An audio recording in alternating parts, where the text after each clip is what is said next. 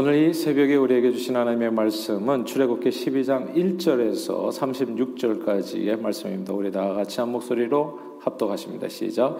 여호와께서 애굽 땅에서 모세와 아론에게 일러 말씀하시되 이 달을 너희에게 달이 시작 곧 해의 첫 달이 되게 하고 너희는 이스라엘 온 회중에게 말하여 이르라 이 달 열흘에 너희 각자가 어린 양을 잡을지니 각 가족대로 그 식구를 위하여 어린 양을 취하되 그 어린 양에 대하여 식구가 너무 적으면 그 집의 이웃과 함께 사람 수를 따라서 하나를 잡고 각 사람이 먹을 수 있는 분량에 따라서 너희 어린 양을 계산할 것이며 너희 어린 양은 흠없고 일년된 수컷으로 하되 양 양이나 염소 중에서 취하고 이달 열 나흘 날까지 간직하였다가 해질 때 이스라엘 회중이 그 양을 잡고 그 피를 양을 먹을 집 좌우 문설주와 임방에 바르고 그 밤에 그 고개를 불에 구워 무게봉과 쓴나물과 아울러 먹되 날것으로나 물에 삶아서 먹지 말고 머리와 다리와 내장을 다 불에 구워 먹고 아침까지 남겨두지 말며 아침까지 남은 것은 곧 불사르라.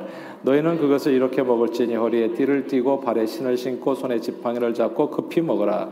이것이 여호와의 유월절 이니라. 내가 그 밤에 애굽 땅에 두루다니며 사람이나 짐승을 막론하고 애굽 땅에 있는 모든 처음 난 것을 다 치고 애굽의 모든 신을 내가 심판하리라 나는 여호와라 내가 애굽 땅을 칠 때 그 피가 너희가 사는 집에 있어서 너희를 위하여 표적이 될지라. 내가 피를 볼 때 너희를 넘어가리니 재앙이 너희에게 내려 멸하지 아니하리라. 너희는 이날을 기념하여 여호와의 절기를 삼아 영원한 규례로 대대로 지킬지니라. 너희는 이래 동안 무교병을 먹을지니 그 첫날에 누룩을 너희 집에서 제하라. 무릇 첫날부터 일곱째 날까지 유교병을 먹는 자는 이스라엘에서 끊어지리라. 너희에게 첫날에도 성회요 일곱째 날에도 성회가 되리니 너희는 이 두 날에는 아무 일도 하지 말고 각자의 먹을 것만 갖출 것이니라. 너희는 무교절을 지키라. 이 날에 내가 너희 군대를 애굽 땅에서 인도하여 내었음이니라. 그러므로 너희가 영원한 규례로 삼아 대대로 이 날을 지킬지니라. 첫째 달 그달 열나흔 날 저녁부터 21일 저녁까지 너희는 무교병을 먹을 것이요. 이래 동안은 누룩이 너희 집에서 발견되지 아니하도록 하라.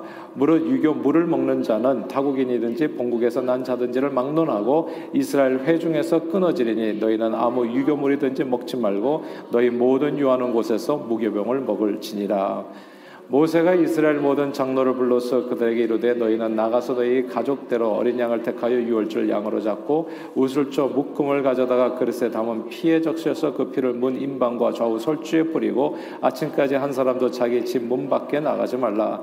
여호와께서 애굽 사람들에게 재앙을 내리려고 지나가실 때 문 임방과 좌우 문설주의 피를 보시면 여호와께서 그 문을 넘으시고 멸하는 자에게 너희 집에 들어가서 너희를 치지 못하게 하실 것임이니라. 너희는 이 일을 규례로 삼아 너희와 너희 자손이 너희 영원히 지킬 것이니 너희는 여호와께서 허락하신 대로 너희에게 주시는 땅에 이를 때 이 예식을 지킬 것이라. 이후에 너희 자녀가 묻기를 이 예식이 무슨 뜻이냐 하거든. 너희는 이르기를 이는 여호와의 유월절 제사라. 여호와께서 애굽 사람에게 재앙을 내리실 때 애굽에 있는 이스라엘 자손의 집을 넘으사 우리 집을 구원하셨느니라 하라매. 백성이 머리 숙여 경배하니라. 이스라엘 자손이 물러가서 그대로 행하되 여호와께서 모세 아론에게 명령하신 대로 행하니라. 밤중에 여호와께서 애굽 땅에서 모든 처음 난 것 곧 왕이 앉은 바로의 장자로부터 옥에 갇힌 사람의 장자까지와 가축이 처음 난 것을 다 치심해 그 밤에 바로와 그 모든 신하와 모든 애굽 사람이 일어나고 애굽에 큰 부르짖음이 있었느니 이는 그 날에 죽임을 당하지 아니한 집이 하나도 없었으니였더라. 밤에 바로가 모세와 아론을 불러서 이르되 너희와 이스라엘 자손에 일어나 내 백성 가운데서 떠나 너희 말대로 가서 여호와를 섬기며 너희가 말한 대로 너희 양과 너희 소도 몰아가고 나를 위하여 축복하라 하며 애굽 사람들은 말하기를 우리가 다 죽은 자가 되도다 하고 그 백성을 재촉하여 그 땅에서 속히 내보내려 하므로 그 백성이 발교되지 못한 반죽 담은 그릇을 옷에 싸서 어깨에 매니라 이스라엘 자손이 모세의 말대로 하여 애굽 사람에게 은금 패물과 의복을 구하매 여호와께서 애굽 사람들에게 이스라엘 백성에게 은혜를 입히게 하사 그들이 구하는 대로 주게 하심으로 그들의 애굽 사람의 물품을 취하였더라 아멘.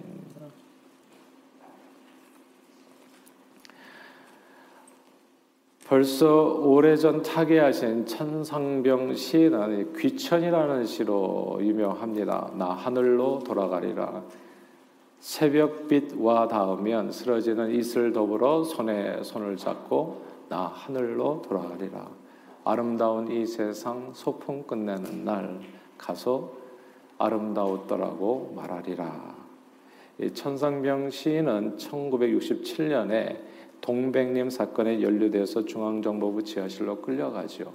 그래서 거기서 6개월 동안 심한 고문을 당합니다. 그러니까 얼마나 맞고 학대받고 고문을 당했는지 정신적 충격이 너무 커가지고 나와서 이제 사람 구실을 한동안 못했죠. 그래서 오갈 데 없는 거짓 신세가 돼서 한동안 행방불명되어 있었어요. 사람을 못 찾았어요. 거리를 떠돌다가 이제 청량리 정신병원에 수용되기도 했었습니다.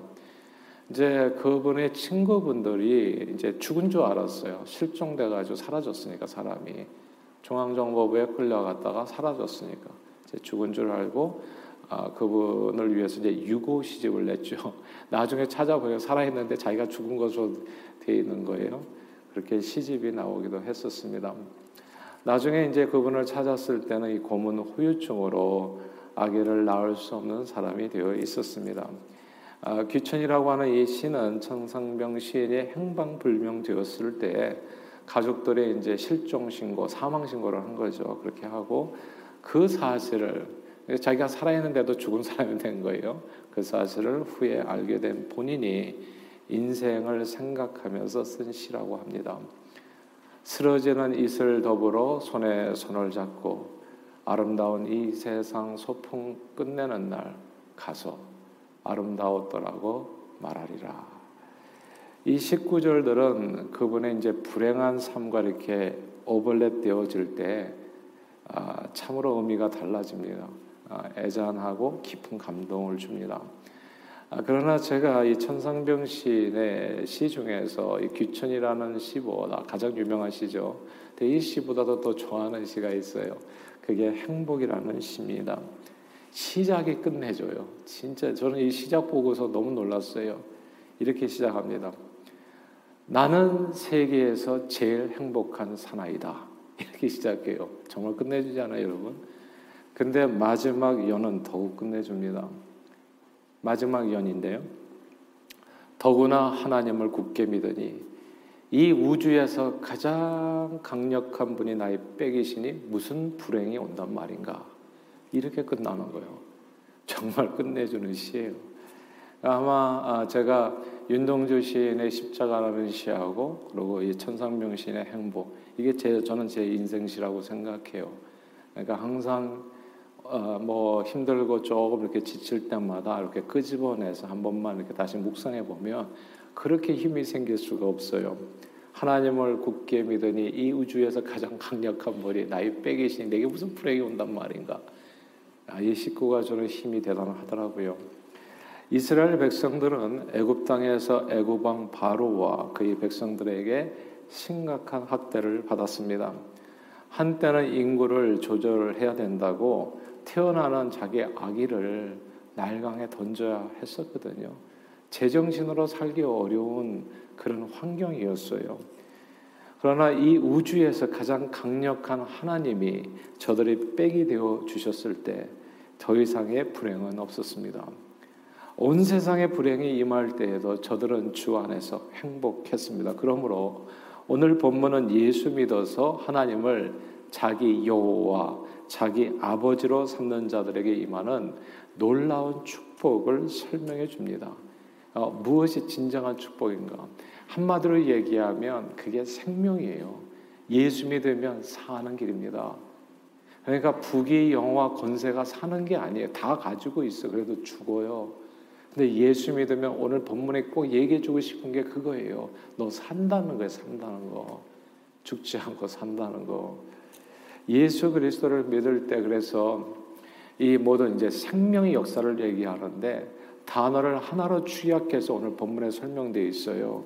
그 내용이 오늘 27절에 나옵니다. 27절에 같이 읽어볼까요? 12장 27절입니다. 같이 읽을까요? 시작. 너희는 이르기를 이는 여호와의 유월절 제사라 여호와께서 애굽 사람에게 재앙을 내리실 때 애굽에 있는 이스라엘 자손의 집을 넘어사 우리 집을 구원하셨느니라 하라 하매 백성이 머리 숙여 경배하니라 아멘. 여기서 유월절이라고 하는 이 단어에 동그라미를 치셔야 됩니다. 예수 믿으면 뭐가 좋으냐 사람들이 얘기해요. 그러니까 뭐가 좋으냐고 그러니까 바로가 묻는 거예요. 아, 이 땅에서 열심히 공부해가지고 돈 벌어서 큰 집 짓고 좋은 차 타고 살면 이게 행복 아닙니까? 이렇게 얘기하는 거예요. 근데 예수 믿으면 진짜 중요한 게 뭐냐면 그게 유월절입니다. 유월절이에요. 죽음, 사망 권세가 넘어간다고요. 생명의 역사. 이거는 아무도 줄 수 있는 게 아니에요. 부귀 영화 권세 누려봐야 무슨 소용있으며 다 쓰러지는 이슬 더불어서 사라지는 인생인 거를 하늘로 돌아간다고요. 우리는 다. 예. 그 죽음을 이길 수가 없다는 거.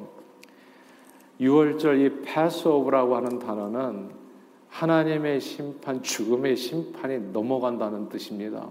이게 진짜 예수 믿는 이유예요. 예. 이 세상에서 부귀 영화를 누가 그렇게 부러워하겠습니까? 고작 120년밖에 살지 못하는데 근데 이것은 영원한 생명을 위해 비교가 안 되는 축복이라고요. 성경은 죄의 싹슨 사망이라 했습니다. 창조주 하나님을 믿지 아니하고 우상을 섬기며 죄 가운데 사는 사람에게 임하는 최종 심판이 뭐, 냐면 그게 죽음이라는 뜻입니다. 죽음. 예. 이 죽음을 이길 수가 없다고요. 죽기 전에 사람은 자신만만해요. 죽기 전에 좀 건강할 때 보면은 그래서 젊은 사람들이 교회를 안 오잖아요. 별로 예. 자신만만하지. 근데 그게 쓰러지는 이슬 같다는 것을 왜 모르냐고요. 그러니까 어리석은 거 아니겠어요? 죽기 전에 사람은 자기 생각, 자기 뜻대로, 자기 마음대로 한동안 살 수 있습니다. 그래서 교만하지요. 그러나 죽음 앞에서 인간은 참으로 허무한 먼지 같은 인생이 됩니다. 그런 존재가 됩니다. 쓰러지는 이슬 더불어서 함께 쓰러져 가는 그런 아침 이슬과 같은 존재. 그것이 인생입니다. 부귀 영화 권세 이 세상에서 우리가 어깨에 힘주는 그 무엇이나 죽음 앞에선 모두 다 덧없이 사라지는 아침 이슬과 같습니다.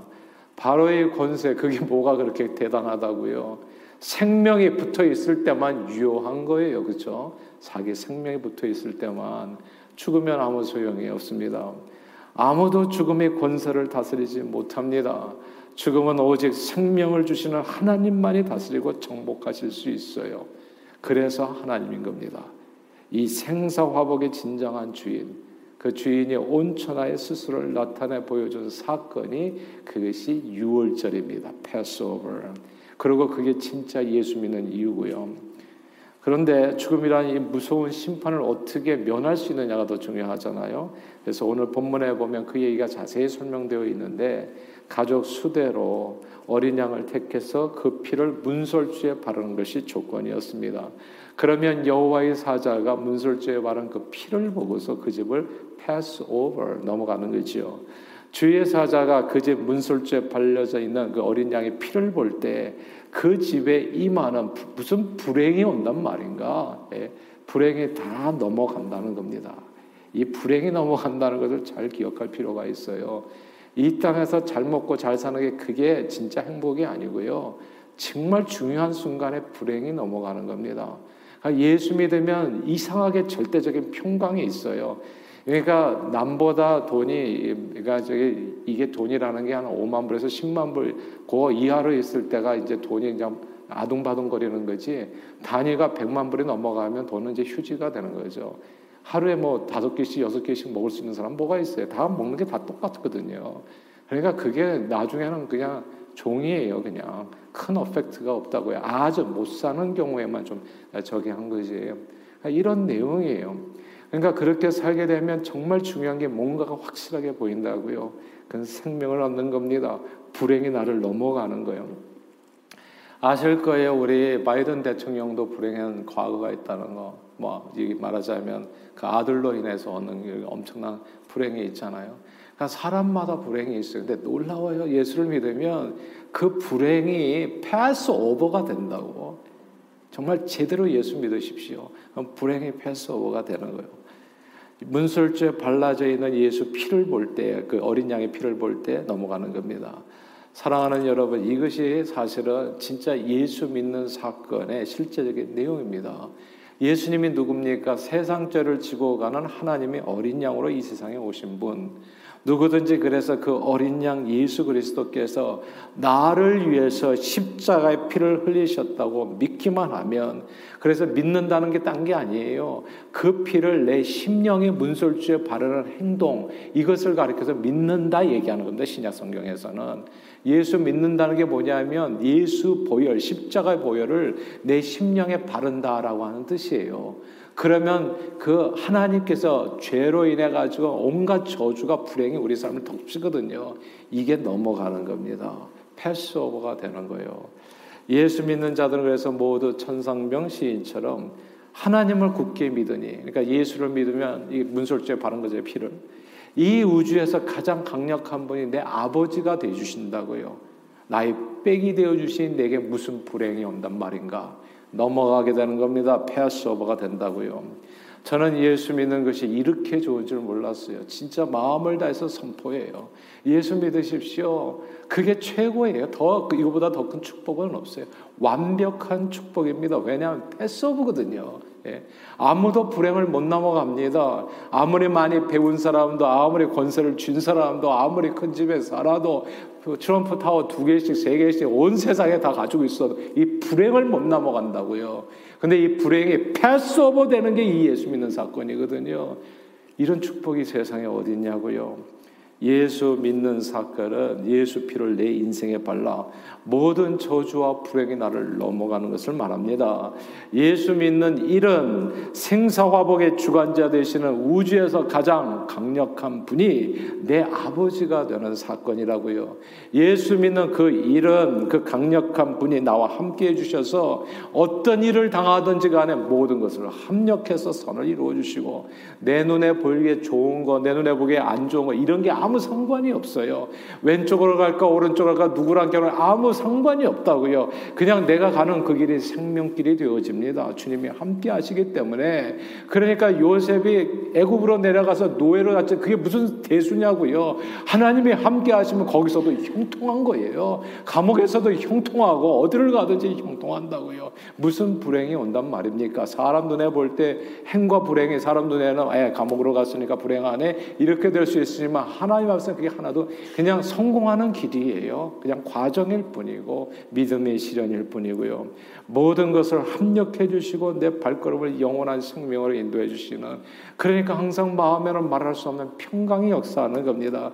그리고 그 아들 예수님과 함께 하나님 앞에서 주신 하나님 아버지께서 주시는 온갖 선물을 은혜로 누리게 되어서 그냥 천상병신의 행복이라는 시 첫 구절에 나오는 것처럼 나는 세계에서 가장 행복한 사나이다.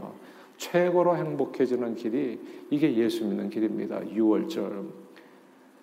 늘 6월절 죄 많은 인생에 임하는 모든 저주와 불행을 패스오버 면하고 늘 하나님의 축복을 누리는 방법이 그렇다면 무엇일까? 오늘 본문에 나와요. 그것이 믿음과 순종입니다. 28절 짧게 같이 읽어보겠습니다. 28절 읽어볼까요? 28절입니다.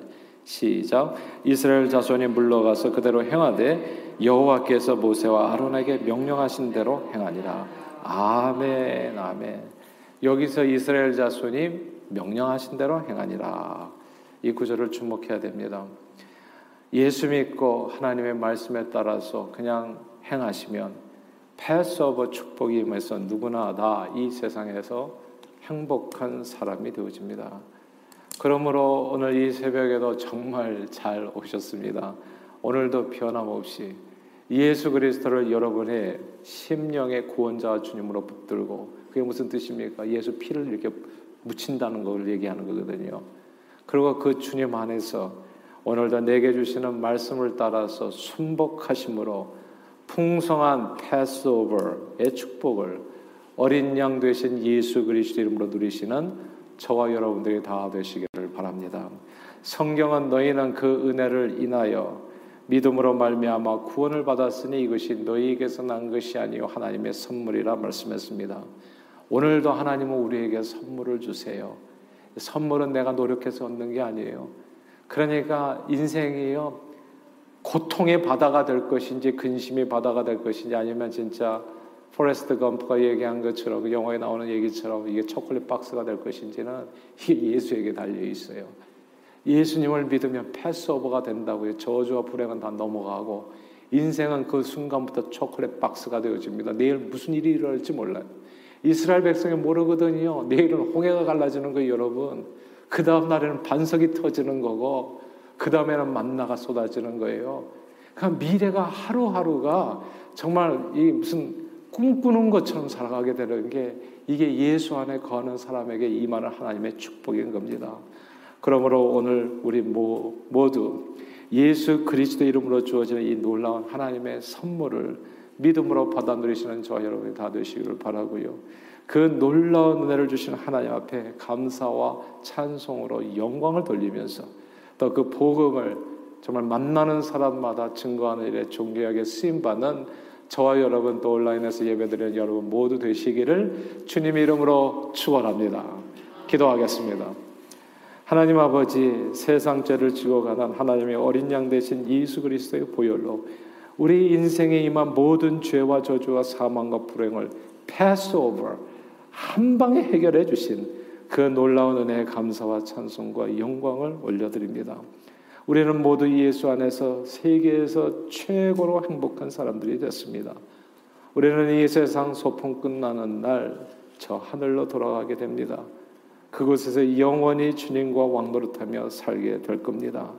늘 주님 주신 놀라운 은혜를 마음에 새겨 범사에 감사하며 그 은혜를 온 세상에 전파하는 일에 쓰임 받는 저희 모두가 되도록 축복해 주옵소서. 예수 그리스도 이름으로 기도합니다. 아멘.